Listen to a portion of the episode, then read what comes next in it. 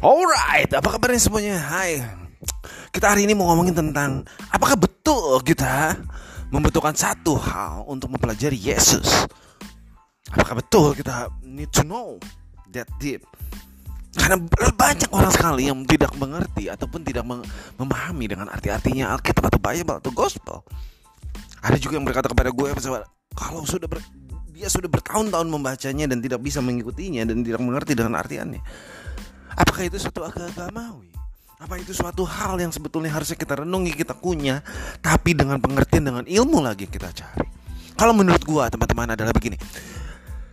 Kalau kita mencintai ayah kita, dengan pasti kita akan mencari tahu siapa dia. Betul nggak? Contohnya seperti kita mencintai seseorang, kita pasti akan mencari siapa dia, siapa diri dia, siapa keluarga dia, siapa kebaikan dia. Apa bedanya dengan kita mencintai Tuhan?